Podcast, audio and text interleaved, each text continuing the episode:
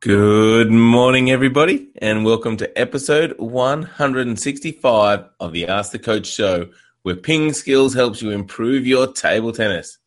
165 Loreley is a main belt asteroid that was discovered by CHF Peters on August 9th, 1876. Now, I know it's August 12th, so it's not quite a numbers fact with this day in history, but it's a pretty good start to the show. Today, we'll discuss the rules about coaching via phone. For Technique Tuesday, we'll look at the drop shot off a lob. In the questions, we'll talk about double strategy, the feeling of practicing but not progressing, the backhand smash with the penhold grip, where the thinner sponge wears out more quickly, and tactics for playing in a handicap competition.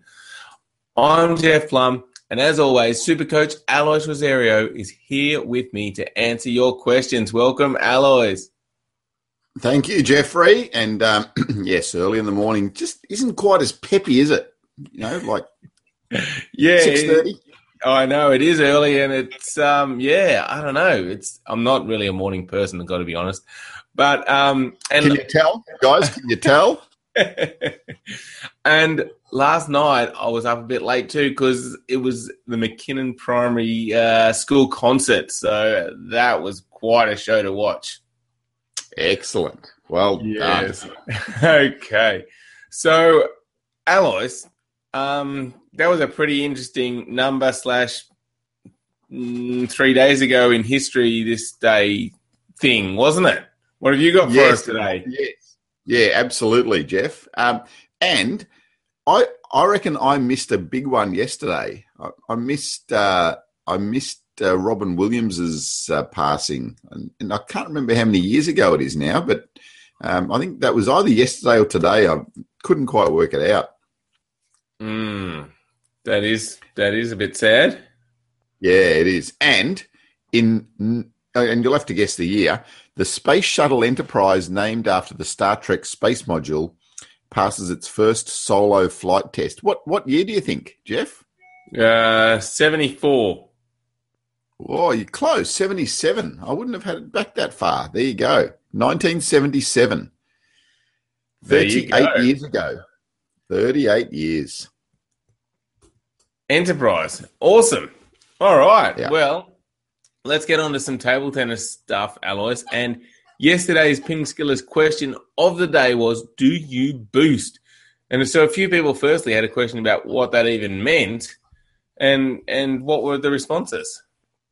Yep. So we did have quite a few responses. So um, um, if, and a few people did ask, what do you mean by boosting?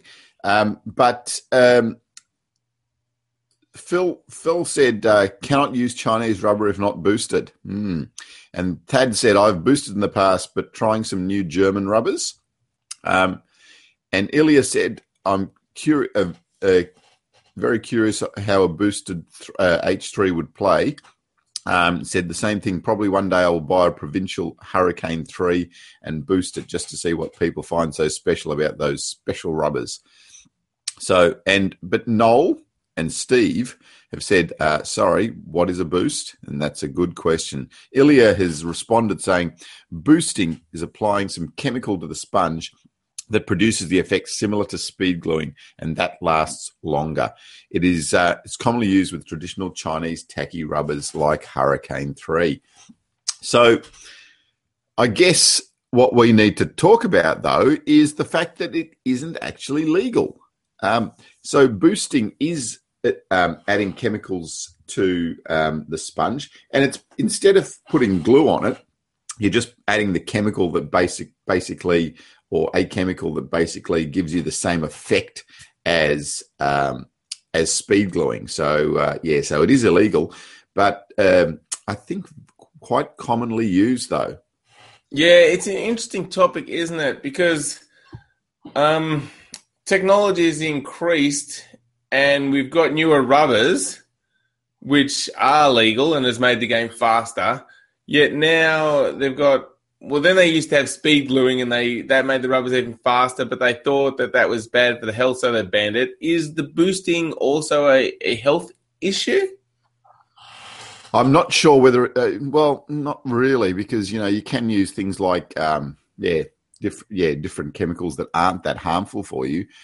But I guess it's just the playing field, isn't it? It's um, you know keeping the playing field even. That's the that's the real issue.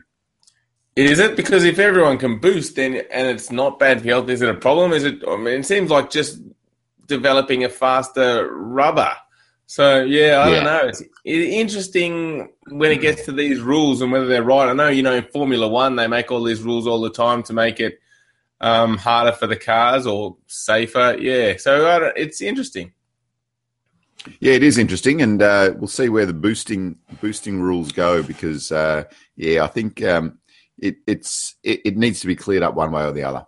Yeah, and I think it's one of these things where if it's a rule but you can't enforce it and everyone start, does it or half the people do it, it it doesn't really create a level playing field, and then it, it's not a great situation. But um, I don't know what the answer is here either. Interesting topic, Alois. Yeah, indeed. All right.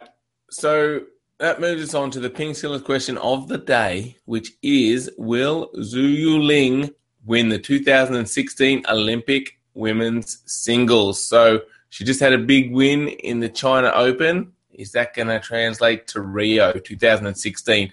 Jump on our Facebook page, facebook.com slash pingskills and leave a comment or straight to our website, pingskills.com. Click on the blog link and leave your thoughts.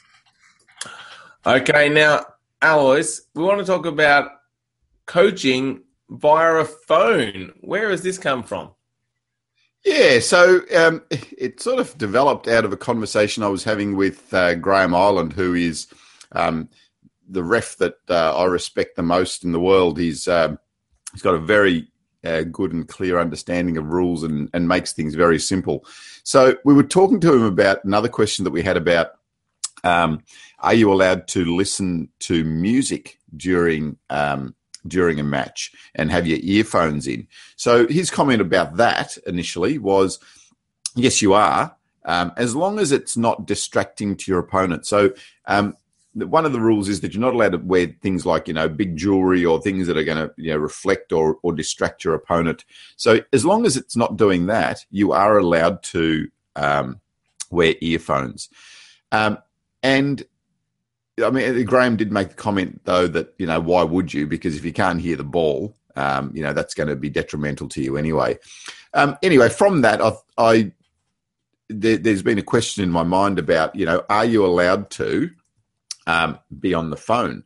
Um, and the comment from Graham was the player wouldn't be allowed to be on the phone because that would be receiving coaching from somebody other than their coach. So at the start of a match at international level or a big match, um, you have to nominate who your coach is, and you and you actually write it down on um, on the the umpire's score sheet.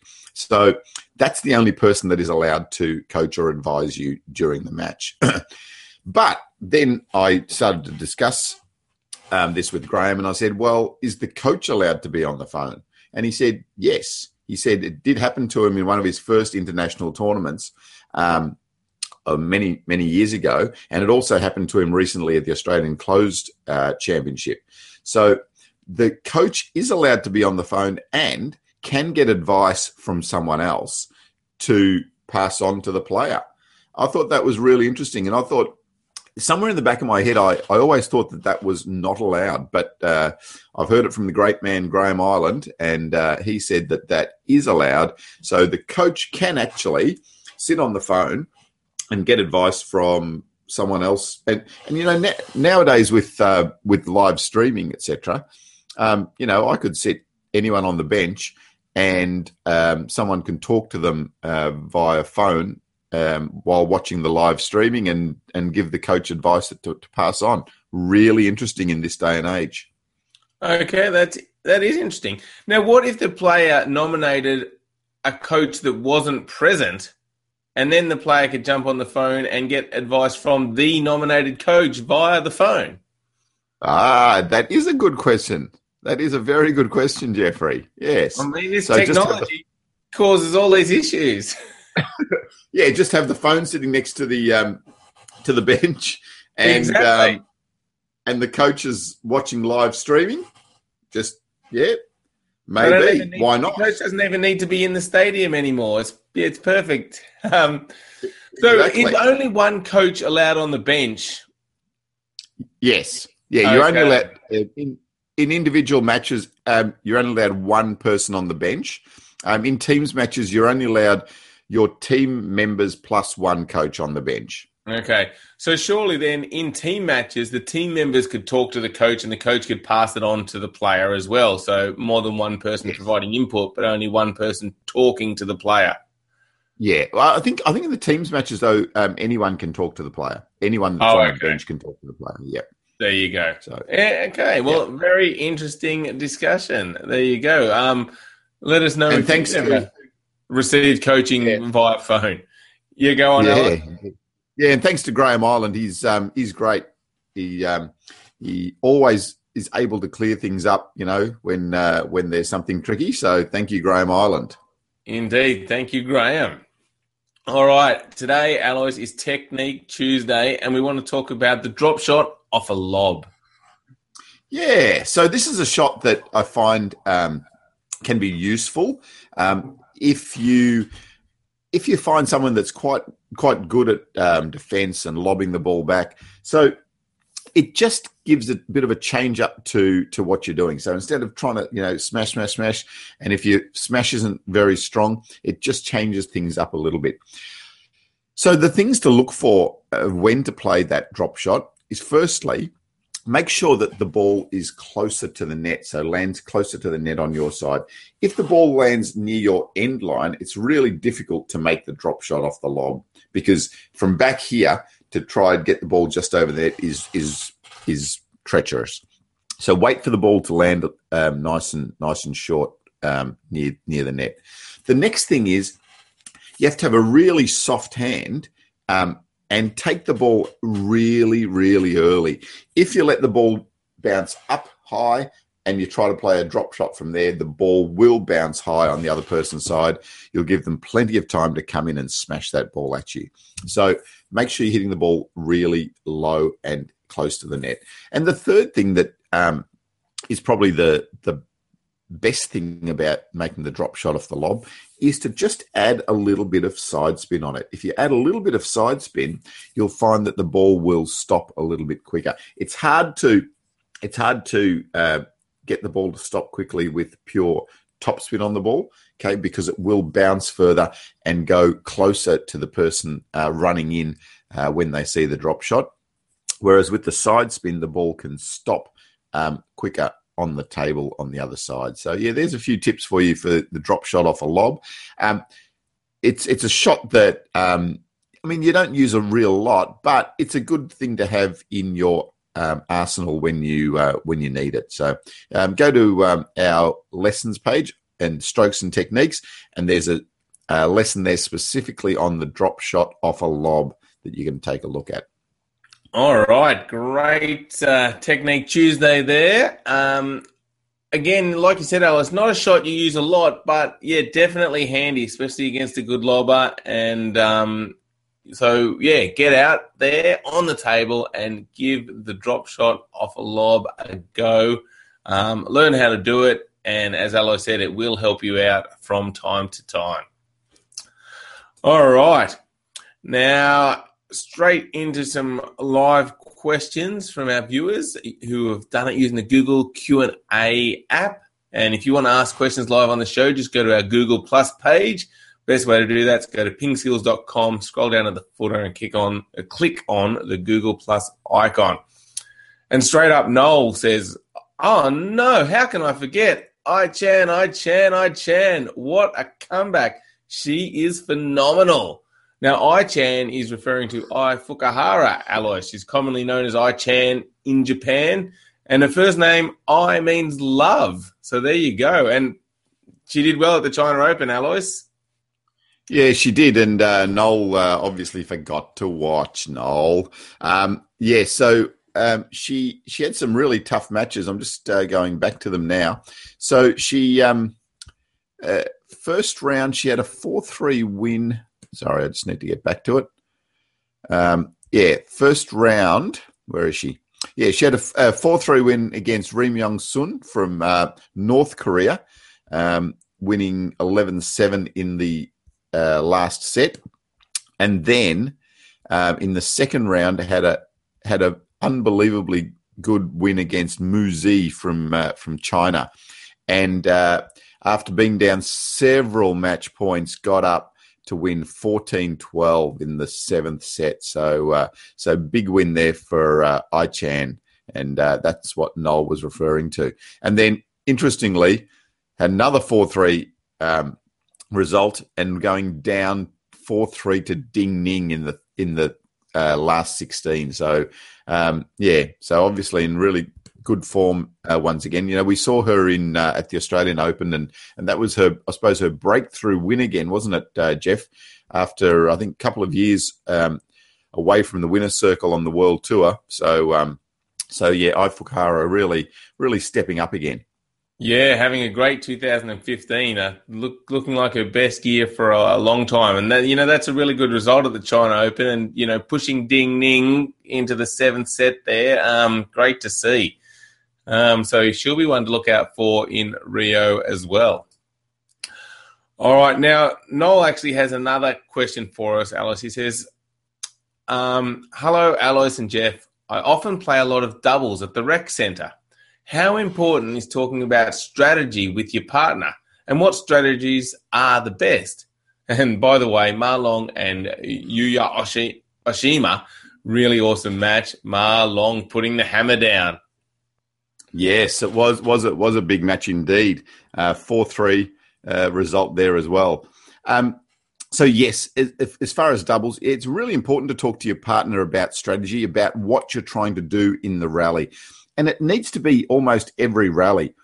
So, first up, if you're serving, um, you need to communicate as to what type of serve you're going to do. So, if you um, signal, I mean, you, uh, a lot of you would have seen that players signal underneath the table to their partner whether they're going to do what type of serve they're going to do. You know, often that can mean um, top spin, that can mean you know backspin long, that can mean backspin short.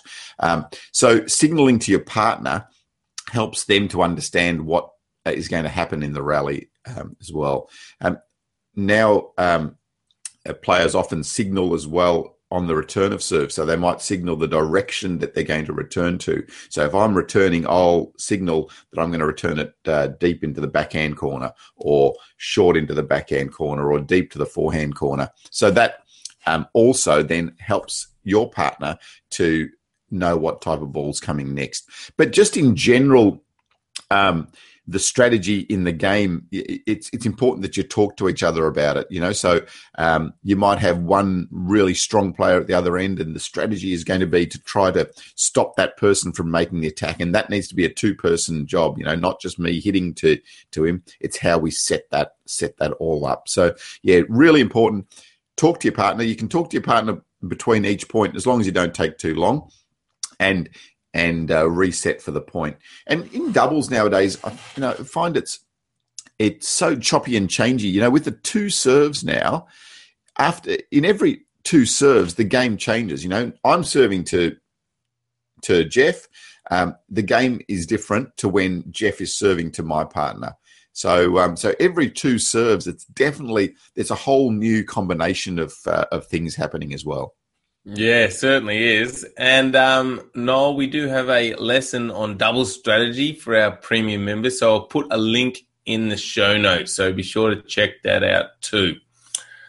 Um, and with our premium membership, great way to improve your table tennis. So if you are looking to get better, go to pingskills.com and check out all the great stuff we've got available as part of our premium membership. There's a course on serving, receiving, match strategy um, multi ball. There's a 52 week training plan, which we break up into four week blocks and focus on different topics each four weeks, and there's associated master classes.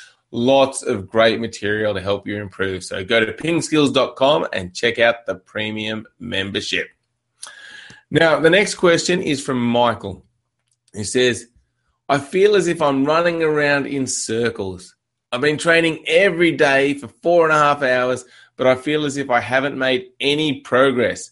My rating has, in fact, gone down significantly. Is there any way that I can learn to benefit from my practice?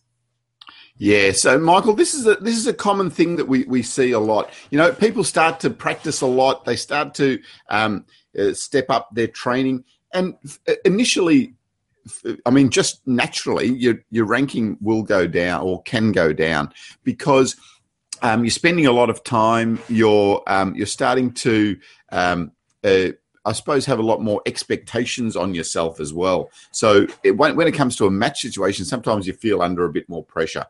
So that's quite natural.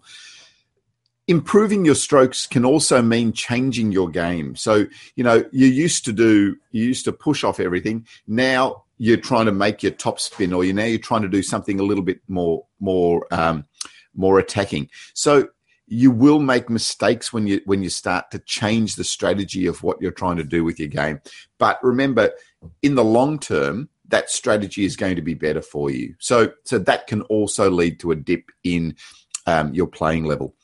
And then thirdly, what you can start to think about doing is also tailoring your your training a little bit more to some match type drills. So you might now just be practicing a lot of topspin, whereas before you used to push push the ball a lot. So now um, it's not only the topspin that you need to think about; it's how you're going to get um, into the rally to play a topspin. So what type of serve you're going to do, um, the third ball you're going to do. So so you then need to start to practice some third ball drills or some fifth ball drills where you where you're starting this the training drill with a serve. So you're serving, getting your partner to push the ball. You make the top spin off backspin and then go from there. So um, don't worry too much, Mike. Um, it's it's about development overall, and as long as you are, are, comfortable and clear in your head as to what your game is going to look like, and it um, and it's um, a better looking um, or better performing game in the long run, then keep working towards that. Yeah, very interesting topic, Alois, and some good tips there for Michael. I think the other important thing to remember is that progress isn't linear. It's not a straight line. Um, often you won't improve for a while, won't improve, won't improve, and then all of a sudden you'll just jump up and, and you'll have a breakthrough victory, and then you'll start beating a lot more players, and then it'll, you know, might just come down a little bit, and then so it's never this straight line, and you never know when just around the corner might be one of those, you know, big jumps. So it's it's important always to keep working on your game and trusting that that will come. Yeah, um, uh, I've I've told this story before, but um, but um, Marius, one of the um, chaps I, I see, um, told me a really good story once about miracle mud. So um, he was um, you know, battling to try to get his fish tank clean and to, and the water clear. And he tried and tried and tried for forever to, and you know, all sorts of different things, and almost gave up. And then he happened upon, um, you know, the guy in a in a fish store, and um, who told him about this miracle mud that you put into the fish tank put that in, and it almost you know cleared it up um, straight away. So just that one little more um, bit of information was the thing that that uh, made the huge change. So yeah, just keep looking for that miracle mud, but it takes a lot of hard work to get to there. Awesome story, Alois. All right. Now, Bennett has a question. Bennett says, I play with the J pen blade, but curl my finger for the C pen grip. If I do not have time to get around the ball, how can I do a backhand smash with the traditional backhand? All right. So I, I responded to Bennett on um, on our Ask the Coach page, and I told him about this beautiful backhand smash that you can do from here. Um, you know, um, like um, you know, some of the Koreans, it's sort of almost known as the Korean backhand, where you're starting uh, uh, way over near your left hip or past your left hip and coming through and smashing the ball um, through that way. So you need a lot of rotation. You need a, a, really big backswing and coming through, finishing up, you know, past your right shoulder up there. But then Bennett came back to me and said, not exactly what I was talking about. Um, so he was talking about the higher ball, you know, so when the ball's really high on your backhand side. So and we do have a lesson on the backhand smash, and this applies to whether you're using the J pen, C pen, shake hand, uh, V grip, whatever it is. Uh, if that ball is high on your backhand side, you are much better off getting around and utilizing your forehand smash. Know, the backhand smash up there with the shake hand or the pen hold or whatever it is, is is a really awkward shot. If the ball is up that high, that means that you have enough time to step around and use your forehand. Okay. Um, so as soon as the ball goes up that high, you need to see that, get around and utilize your forehand smash to make that higher ball.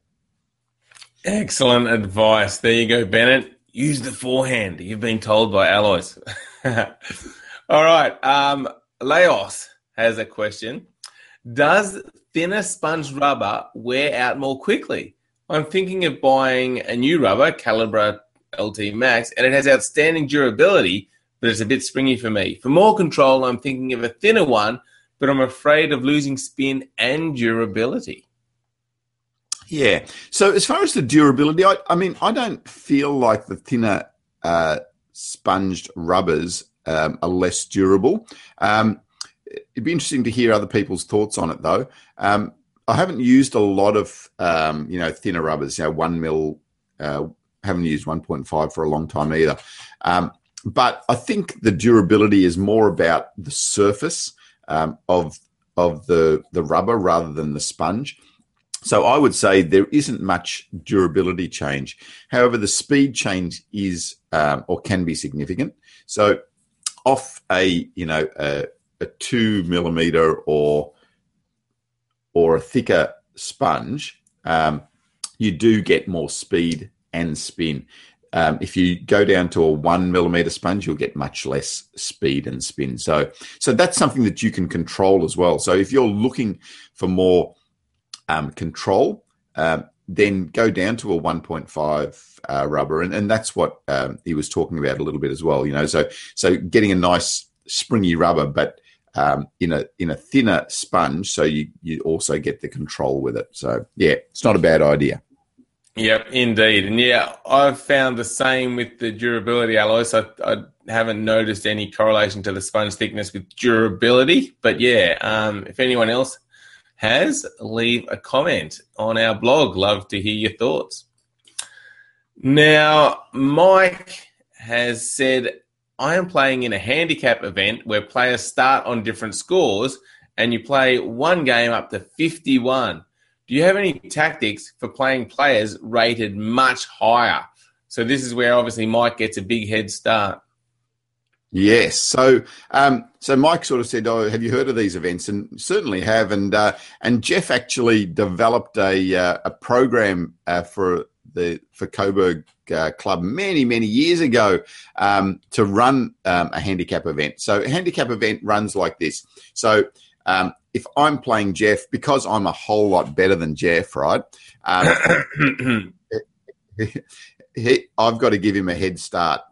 So you know, so if and and you tend to play just one game. So uh, Mike's talking about playing a game up to 51. So um, because Jeff's a lot weaker than me, like he can start on say 41 and I'll start on zero, and then we have a match, and then it becomes a little bit more even, you know. So giving giving the poor guy a, a bit of a chance.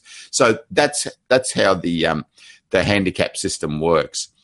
But um, so Mike's question is, when you are playing a player better than you, okay, what are your tactics? So the main things are to I, I think, is to um, not be too safe. If you're safe, you're going to find that the better players tend to have better control than you. So they'll just put one more ball on the table. You're not putting them under any threat at all. So it's better to go for your shots a lot more. So you've got less points to to to get, and it's almost like you know you you're taking the risk. And if you miss two and get one on, you're still winning. So um, yeah, so I, I, think that's the best tactic when you're playing uh, players that are better than you. Jeffrey, have you got anything to say?